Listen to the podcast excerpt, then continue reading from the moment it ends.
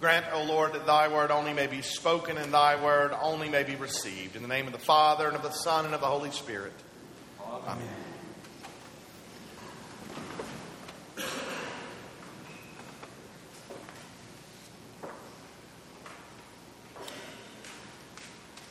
George and Michael had known each other from birth. They were in the same kindergarten. They were in Cub Scouts together.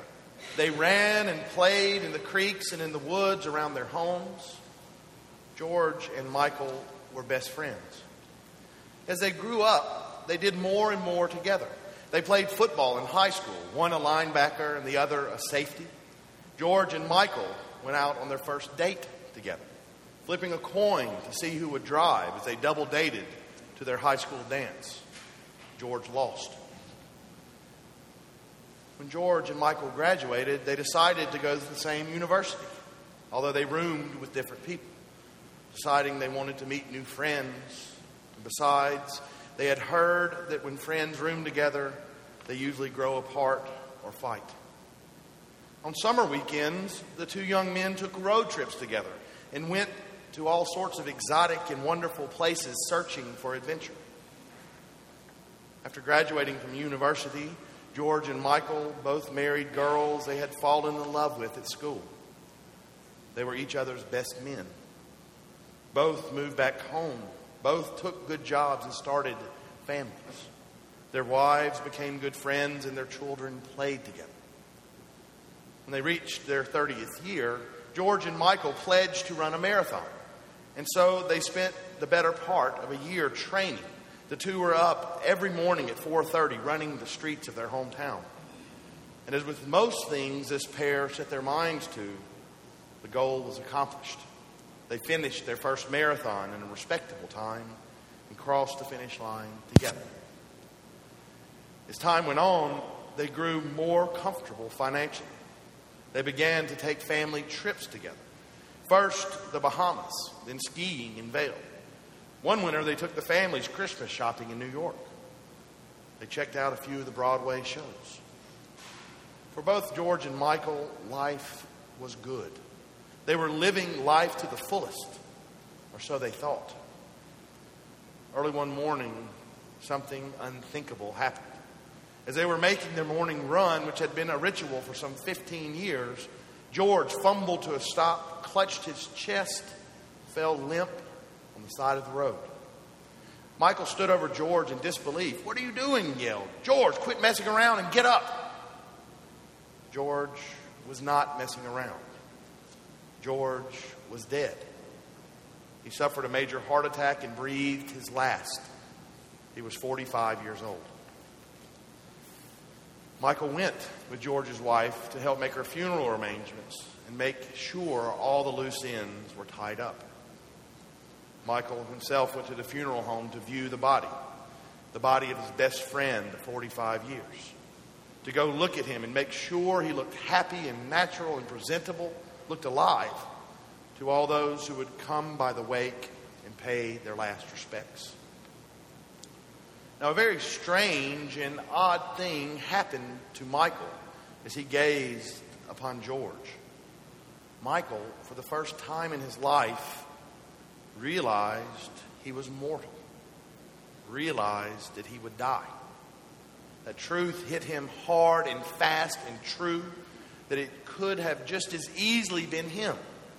Michael found the chair and slumped in the corner of the parlor for several minutes, too weak to stand, trembling and crushed by the thought of his own mortality.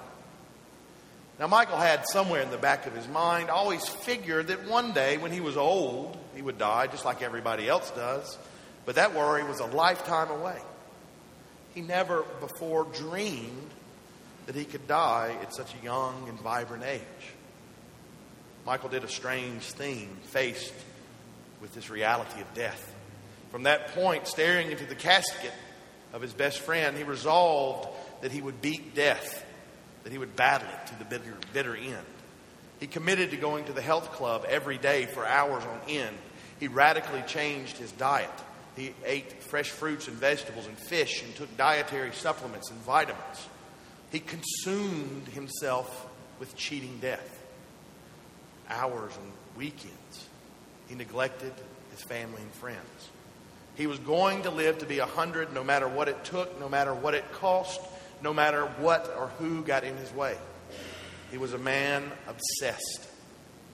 But still, no matter how hard and how devoted he was to beating death, thoughts of dying consumed him. He could not get out of his head the image of his friend George lying in state in the funeral home.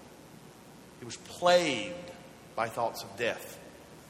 And then plagued with the bigger question why do we die? What happens when we die? So, for the first time since Michael was a child, he became very interested in religion, thinking it might hold the answer. So he started going to church on a regular basis and drug his family with him. He made an appointment with the priest. He bought books and read essays that addressed the question of death.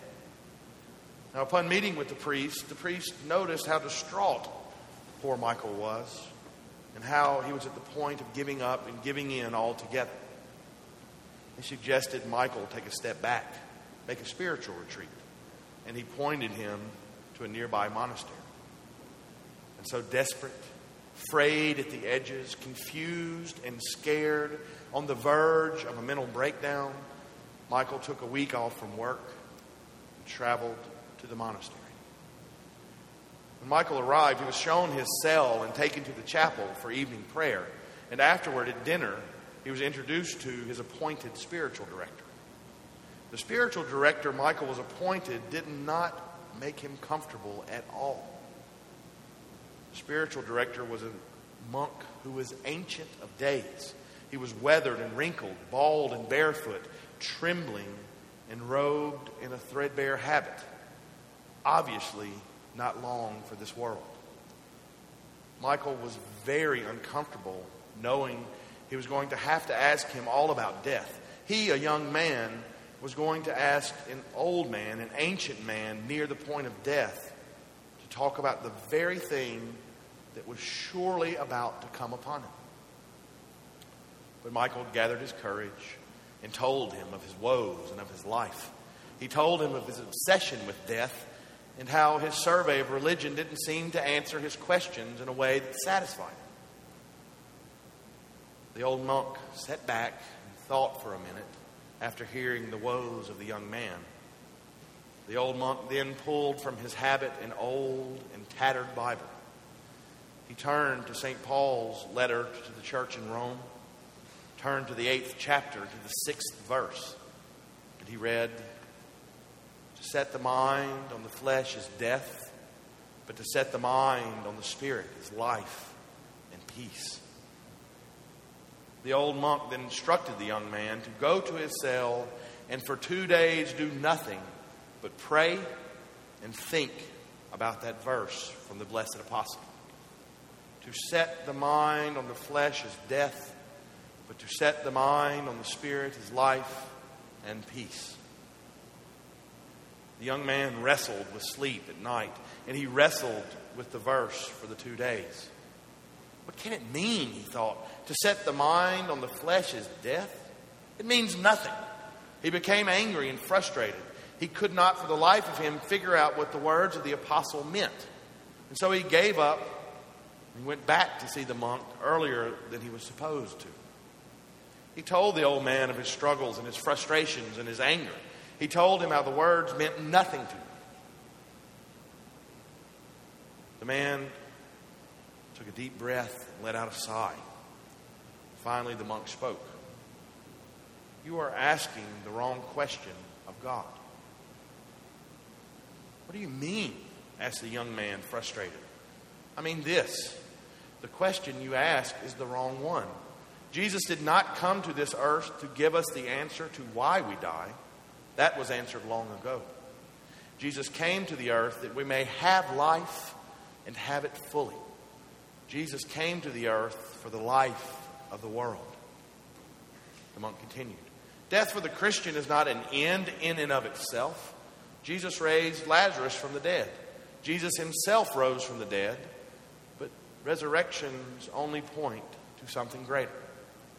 They point to this We must no longer worry about death. We must worry with living life to the fullest. And in living life to the fullest, we will live forever. In that, we will overcome death. You must learn from the example of Jesus. You must first learn faith. You must learn to love completely and unselfishly. You must learn to love God and your neighbor. You must learn to give of yourself to others. You must learn the value of sacrifice and suffering to God and for the good of others.